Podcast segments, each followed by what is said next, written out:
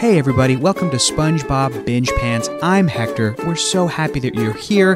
Happy holidays, Merry Xmas. In case you haven't done it already, this is the perfect time of the year to go back and revisit some of your favorite SpongeBob episodes that maybe put you in the festive spirit. Might I recommend the classic season 2 episode, Christmas Who? With a question mark, that's the one where Sandy Cheeks teaches SpongeBob about Christmas traditions. It's lovely perfect time to get your friends and family together and rewatch some of your favorite holiday themed SpongeBob episodes. Today, we've got a very special treat for you. We are showing you a classic episode of the Nickelodeon Animation Podcast, where I, Hector, actually had the distinct honor of talking with the supervising producers and showrunners of SpongeBob SquarePants. Vince Waller and Mark Ceccarelli. This was a fantastic interview, and you know what? So much has changed in the SpongeBob universe since I had a chance to talk to these two brilliant gentlemen. This is a great, great talk. I loved learning about their backstory, their history with animation as a whole. So we really hope that you enjoy today's episode of SpongeBob Binge Pants. Nick, Nick, Nick, Nick, Nick, Nick, Nick, Nickelodeon. Nickelodeon Animation in Burbank, California, this is the Nickelodeon Animation Podcast.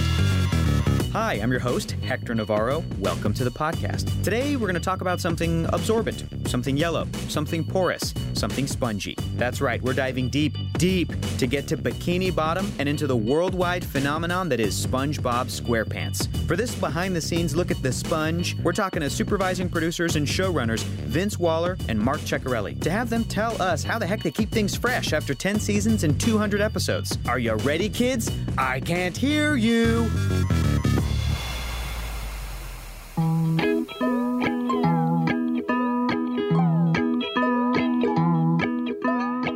Thank you so much for coming in. This Pleasure to is be uh, this is going to be a lot of fun. When when you were a kid, did you decide I think I want to work in animation? Where did it start? Well, for me, even though I was completely enamored with Warner Brothers cartoons and watching them, you know, on the three times a day that we had access to them, Yeah. whatever came up, I was just glued to the set, whether it was Sniffles or whether, you know, it was, uh, you know, some wild Bob Clampett cartoon with people getting shot in the face. but it never occurred to me at that point that I might actually end up in animation. I didn't even, I was at that point, you know, because they were already starting to ship stuff overseas and they were you know everybody was like well they don't even do that here in the states anymore and Yeah. I'm from texas if you can't tell by that um, so i didn't really have high hopes of doing that and i wasn't even sure that i was going to end up in the art field i, I started in the business doing caricatures at six flags over texas for uh, basically a dollar drawing uh, but through that I, I met people in comic books the Yeah. comic books led to animation and then here What comic books did you do? uh, my friend Bob Camp, who was also in animation, everybody knows him, worked on Ren and Stimpy. He got uh, hired at Crazy Magazine, whose editor was Larry Hama. Larry Hama also did Savage Sword of Conan, Savage Tales, basically GI Joes. Yes. He, you know, pretty much invented GI Joe. Uh, I just started sending him drawings for, and I bugged him with drawings for about two years with him just sending back notes saying, "Well, this is stupid and this doesn't make sense and this is let you should do this is too flat and whatever." And then one day he bought one, and actually when he bought it, I was uh, I had come to California to try to break into animation and found that. I had no portfolio. I had very, very little skills, so I ended up washing pots at the Huntington Sheraton. But I was sending Larry my stuff, and he bought one of my pinups, and that was pretty much all it took for me to go. I think maybe I'll go to New York and see if I can live there. And then you went to New York. I went to New York. How long were you in New York? uh, seven years from when I got there till when Bob and I then moved towards animation. So right when you felt like you were a New Yorker, you moved out of there. Yes, I got the flavor for it. Yeah. I really enjoyed it, but it's a, it's you know, it was for the first couple of years I was there. It was like, well, Vincent, what are you going to have today? A sandwich or a thing of Haagen Dazs? These are your choices. so it's not the easiest town in the world to live in if you're not Yeah. rolling in bucks. Absolutely. Mark, what about you? When what kind of stuff did you love as a kid? First of all, what'd you love? Well, probably my first big cartoon love was uh, Popeye. Uh, Yeah. I, I grew up in Bakersfield, but we would get uh, a channel from LA called um, KTLA, uh, Channel 5. And every Sunday there was a three hour block of Popeye commer- cartoons. uh, uh, and of course, I loved Disney. Sure. I loved all the Disney cartoons growing up. I think that was, you know, I, I, w- I was tended to be like drawn towards the uh, the more physical comedy type of cartoons. So it was generally the more classic cartoons that I was into.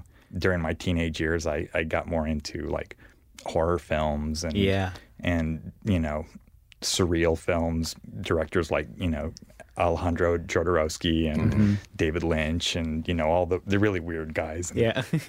So then I went to uh, Cal Arts as a, in in the live action program, not in the animation program. oh, cool. Yeah. But did you make the switch there at Cal Arts or, or Well, I when I was at Cal Arts, there was a, a job posting on the the job board uh, for uh, somebody was looking for somebody who knew how to make puppets, and I worked a lot with uh, puppets and sculpting and effects type stuff, and uh, that person happened to be. Uh, Doug Lawrence, Mr. Lawrence, and uh, at the time he was if you don't know. yeah. At the time, I think he was working on um, Rocko's Modern Life, and uh, you know, I kept in touch with him and, and worked on shorts with him over the years, doing doing stuff with him, and eventually, I started editing his shorts, and then he was sort of like my back door into animation. Cool. So yeah, I got I got sidetracked for about ten or fifteen years. Um, I, I ended up working for a um, a company called Don Post Studios, sculpting Halloween masks, designing and sculpting Halloween masks. Making the things that I used to look in the back of horror magazines going,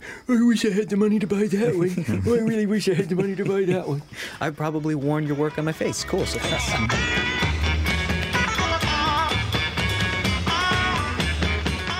Vince, you were on Ren and Stimpy. I was. How did you get on Ren and Stimpy? Was that through New York? Was that in L.A.? When did that happen? Uh, no, that was in LA. I'd uh, been working at DiC on a show called The Real Ghostbusters. And on the same floor, John Chris Kricfalusi and my friend Bob Camp were working on Beany and Cecil, which was for DiC. And about six months into that production, they actually walked in and told everybody to put their pencils down, and they all left. They were all fired. wow. then Bob and John and Jim Jim Smith, Lynne Naylor, Jim Gomez uh, all started Spumco, where they were trying to pitch these cartoon ideas. And then at some point, they pitched their cartoon to Vanessa Coffey, and she chose. She's like, "Well, these are all nice, but I like these two guys. Who are these two guys?" And she was pointing at Ren and Stimpy down in the corner, and he said, "Well, that's Ren Hoek and Stimpson, J Cat." Or they basically they got the pilot, and I knew they were working on the pilot. And one day I went over to uh, uh, John's house for one of his parties, and there was a, a George Liquor storyboard there, one that never got made of George Liquor taking Ren and Stimpy hunting. And during the party, in my most inebriated fashion, I went through the storyboard and basically pitched it out loud. and the next day I got a phone call, and like, ring, ring, pick it up. It's like, yep. He's like, hey, it's John. I was like, John K.? He's like, yeah, John. He's like, you're funny. You want a job? I was like, yes, yes, please, I want a job. Please let me go work on cartoons. That is where I need to be. That's hilarious. So, talking about the long history of SpongeBob SquarePants and its origins and where it came from, a lot of that original crew came from Ren and Stimpy, Yep. came from Rocko's Modern Life. How do you guys think that those shows influence the style of SpongeBob? Other than the fact that they were all cartoonists that were just re- up up until Ren and Stimpy, when you were a cartoonist and you were working in animation, pretty much someone handed you a script and Yeah. they said, "Draw this exactly the way it's written. Don't change anything, and then I'll give you notes on it after we're done." Yeah. So after the Spumco thing, that was cartoonists actually being trusted to tell a story, trusted to do their job. Yeah. Um, and I think that empowered a whole lot of people that kind of expanded exponentially from Spumco and bled into, you know, all, you know, because that just naturally attracts good people that want to tell a story. So I think, you know, a lot of when Spumco ended, a lot of, you know, those people had branched out and it was just fortuitous that they, they had, were able to hone their chops as far as learning storytelling whatever you know natural abilities they had already that you know they just if you actually get to do it you get better at it and uh, i think it was just um, you know right at the right moment when those people went onto the spongebob crew met with steve and his little idea that developed from you know when he was going to be a marine biologist teaching kids what algae was with sponge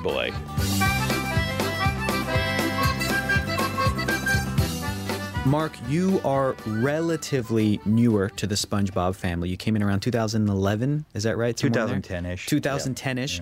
Do you remember where you were when you first heard of SpongeBob SquarePants? Like, what did you see? What did you think of it? What did you make of it as a sort of outsider looking yeah, at it? I, uh, you know, I, I always stayed uh, interested in cartoons. You know, that never went away. of course, So, it doesn't go away. yeah. so I kept I kept up on like the cartoons that I liked. I mean, Ren and Stimpy was so inspirational. I mean, when I was at Cal Arts uh, in the live action program, I was I was like so like envious of everybody in the animation program. I was, I was like I I think I made a mistake. you know, because Yeah. that was around the time that that Ren and Stimpy dropped, and it was like it just blew my mind. That's crazy. Like to Well- think that they could actually still make cartoons, you know, now like they used to. Was that the vibe at Cal Arts too? Is that what people were, were kind of talking about and stuff? Yeah, there was a lot of you know, you could see a lot of people like heavily influenced by Ren and Stimpy Yeah. on, the, on the walls. I bet, yeah. Yeah. Yeah, we started getting lots of portfolios full of full of drawings of eyes bugged extreme. It's like every pose was a giant take, and it's like I know that's what you think we're doing, and that's great that you can do that, but we need to do the stuff before that too. You have to do a calm drawing that's also appealing. when I was uh, at Cal Arts my last year there, there was a job posting for Ren and Stimpy on the wall. Oh, man. And and you know I had always still drawn, so I did. I got a bunch of my my little doodles like that I thought were within the the realm of, of the Ren and Stimpy world, and I went down to uh, you know Kinkos and copied them all and and put them in a in an envelope and sent them there, not thinking anything would happen. And um, I came home to the apartment one day, and there was a, a, a call on my answering machine, and it was from Vincent. No way. Yeah, and he's. Did you know this? Do you- Um, did you tell me this? I. I think I have, Okay, but 'cause it, this- it was from Vincent. He said he, he says, you know, this is Vincent Waller on Ren Stimpy. We really like your, and I guess I can't say it on here, but he said your effing drawings. but we're not we're not hiring right now. But it was such a great oh, thing man. that he Oh, like he wow. like he like took the time out to actually call me and you know tell me because we really liked liked the his effing drawings. Everybody in the world at this point has at least seen an episode of SpongeBob SquarePants. How do you guys go about making an actual episode step by step? What are the processes? What do, how do we do it? It starts in a room full of crazy cartoonists that basically just sit around and go, okay, what have we not done? What can we do next? Um, and start bouncing ideas around, and we, you know, write them on little cards, just like every writing, you know, every writer group, and stick them on the board. And some of them, you go look at them months later and go, "What the heck were we thinking when we even said those words out loud?" But that's how you get to the gems by, you know, Yeah. digging deep and pulling up everything. Going, well, maybe, maybe. Oh my gosh. A lot of times there'll be like like orphaned cards on the on the wall that that you know were like, what was that one We don't idea? remember. It's like there'll be like two words. You know that are supposed to like sort of like describe the the idea, like a title or something, and we'll we'll all be going like, "What was that idea? What what what does that open up to?" And nobody can remember. Yeah, remember. obviously these two words weren't going to be enough to sell it. There's just no context. It's just random like words that you're like, ah, we don't remember what that was. Yeah. That's But so when we do find one, when we do find one that sounds like it's it will actually have legs, we then roll out the whiteboard and usually make Doug Lawrence or Mark because he's he actually Mark when he writes it he makes sure that the lines don't dip down to the right that ends up taking up most of your whiteboard with trying to fix just everything. as they're just falling down, Yes. down, down. So Mark has a he's he can be a little anal about that, so it goes a little straighter and it's it's much more clear. But it's Nice. either him or him or Doug. Usually, I've done it a couple of times, but I hate being up there and having to like distill everybody's thoughts and then put it into a line. But they're Mm-hmm. Wow. both very good at it. And then we just start building the story back and forth, and you know, well, they could do this, they could do this. collaboratively everybody in the room throwing that together at what point do you guys go okay this is the story do you do you have like a certain structure that you're trying to fill out you go okay well this is our you know we have like a three act structure Yep. and this is how spongebob does it That's and- basically it. okay It's for 11 minutes, three. It's a very short three act structure. but- yeah. you have all that then what happens do you uh, assign it to a writer what's the next step We take a picture of the board just in case anybody comes in and erases it and we don't remember it. And then, yeah, we uh, sometimes we assign it. Sometimes it's just who's up next as far as you know has available time to sit sit and, and figure it out and, and make it into a solid piece of work. Um, or if someone is particularly drawn to it, sometimes if it was their idea, you know, they they would like to chase it to the end. this is a zany crazy show obviously but there's still rules like what are some of those rules I think those are a lot of the rules uh, in SpongeBob are, are character based rules. Like this character wouldn't do this. This is out of his character because because you know SpongeBob's a very has very strong characters, and I think that's one of the reasons it's so successful and it's it's lasted as long as it has. And so so most of the most of the rules are, are character based rules because what- obviously we don't have a lot of physical types of rules in the show because yeah. it's a surreal show. Yeah, it's it's really just things that don't ring true with character. That oftentimes, you know, somebody will have SpongeBob doing something, and it's like, mm, can you make him not look like he's mad when he's doing that? Because Yeah. he doesn't really have. I mean, he gets mad, but it's never pointed at somebody. His Yeah. his anger is, you know, it's it's not. It's diffused. It's a general, you know, thing, a very specific thing that's getting him upset. But he would never turn and go, "You're a." Bastard, and and sometimes the, the people will draw express, expressions on him that look like that, and you go, if you just soften that up so that it's more an internal thing he's feeling. Whereas Patrick, you can you know make him get mad at anybody. Squidward, you can obviously make him get mad. That's at one of the great things about about SpongeBob is that characters are so different that uh, you know if you write a gag for a character and it doesn't work for them, you can a lot of times you can like transplant it onto another character Yeah. that it does work with. Surprise! Happy birthday, Squidward! Happy, happy birthday! Happy birthday cake! Happy, happy birthday! Pin the tail of the seahorse! So awesome! I don't do anything I would do. Another year older. It's not my birthday! Who's your favorite character? to draw is is probably Patrick and Plankton because they are the quickest and the easiest. um, but honestly, it, it fluctuates. I, I like them all for different reasons. You know, uh, working with Sandy, you know, being as she's from Texas too, because Yeah. we all started there. So uh, I have a, an affinity for her character. But even though she is really hard to draw in that suit, I guess for me it's SpongeBob. I love SpongeBob. He's so malleable. You know, he's Yeah. he's the guy who can like transform the most. So so you know, drawing he drawing him is is really fun. I, I really like uh, Sandy as well. I like what I like about Sandy is is she's like this. She's supposed to be this rational center of the show. Yeah. So so very often we can like make her go crazy, and it's extra funny Yeah. when she goes crazy. Just talking about comedy in general, when I tell people about how difficult it is to play like a dumb character, I think it's very difficult to do and pull off. And Patrick is, he's all time. and He's if all you, time. if you ever get a chance, if you haven't done it, to come in and watch him in that room over there. They put him inside that room because Bill can be a little gassy. um, it's actually just so that he and Tom don't talk over each other.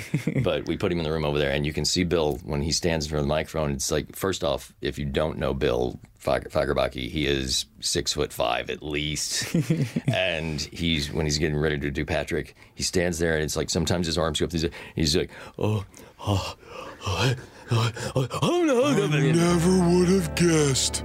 Now will you show me what's inside your secret box? No, SpongeBob. It's for me to know and for you to never find out. You may be an open book, SpongeBob, but I'm a bit more complicated than that. The inner machinations of my mind are an enigma. SpongeBob was a board driven show and now it's a script driven show. So I want to ask first of all what's the difference between those two and how and why did SpongeBob kind of make the switch? the way cartoons were originally made. They were made by cartoonists because it's a visual medium. And when you tend to write a story in a in a board form, when you go straight to the drawings, you come up with more visual gags.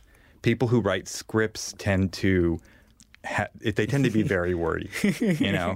And, and it's also it's also really odd in in animation for people to want to go into animation um, as script writers. Yeah. you know, most people enter animation drawing. So a lot of people who write scripts in animation tend to be um, people who are slumming it. on their way to somewhere. Yeah, like people who want to write for sitcoms or Got it. uh, recently we had to find um, a new writer and we we got you know a stack of submissions, a giant stack of submissions, About a foot and a half high stack. Yeah. what Mark was just showing with his hands. yeah, and uh, and you know they were all like dialogue heavy, and it, a, a lot of people who write scripts have a hard time describing visual gags. Really, all the cartoons that that I've been drawn to have come from a board writing uh, place. And we s- recently switched over to scripts. Um, most of our writers, most of our script writers, actually come from board writing. And we won't start a story if it doesn't have a really good visual hook to you know to to hang the story on. Yeah. Like if, if it doesn't seem like a story that's going to open up to a lot of visual gag type possibilities, then we tend to like push that one aside Sure, for sure, one sure. that, that, that has a, a good visual hook. At what point is the script ready? Then what happens after that? Uh, well, we skipped a couple. We we go from whiteboard to premise, and then we throw the premise up the line to make sure that Nickelodeon doesn't have any like problems with the story. If they like Mm. the story, and they go, go ahead. That's usually like about um, one or two paragraphs to Just- just to hit- describe the story. Just the high points. Get that that uh, approval, and then it, from there, let's go script. then we well we flesh out an outline to make sure it's all there, um, and then we go script. And then from the okay, great. The outlines are usually about uh, three pages long. They're broken into three acts structure, and then we take those outlines and we, you know, we pour over them and we we make changes. We all all the writers together. it's a group rope. It's Yeah. yeah. we just go through it, and anything that bugs any of us, uh, we we you know voice the concern to the room. It's a very democratic process on Yeah. our show. It's a room full of funny guys. It's so who, who can make who laugh the loudest. yeah, yeah. Man, those people will laugh at anything. Hey, don't sweat it, kid. I got them all warmed up for you. Put your fins together for SpongeBob SquarePants! Go get him, SpongeBob! Woohoo! Hey, hey, hey, ladies and jellyfish. Have you ever noticed salt shakers? I mean, you fill them up every night at closing, and I mean, where does it all go? Huh? You know what I mean? Oh, brother, this guy stinks! Hey, hey, funny guy, I got a joke for you. What smells rotten and puts people to sleep? Um, noxious gas? No, your act. And there you have it, everybody. That was just part one of my amazing interview with Vince Waller and Mark Ceccarelli. You have to come back next week for part two. It is so, so good and so unbelievably cool to be able to listen to these geniuses talk about how the show was made then and really be thinking about how the show is made today. Honestly, pretty much the same. Uh, the only difference is there's more shows, there's just more stuff that they're doing. I've said this before and I will say it again. SpongeBob Binge Pants has allowed me and Frankie to meet people who work on the show, and we've realized they are exactly the perfect people to work on SpongeBob SquarePants. And this, of course, is no different. Mark and Vince, thank you guys once again for your time from, you know, in the future, from back in the day, from the past, and anyway, whatever, my head hurts. But please come back next week, and in the meantime, have a fantastic rest of your holidays. Enjoy the time with your loved ones. Hug your friends, hug your family, tell them that you care about them. And we'll see you guys in a week for part two on SpongeBob Binge Pants. Bye.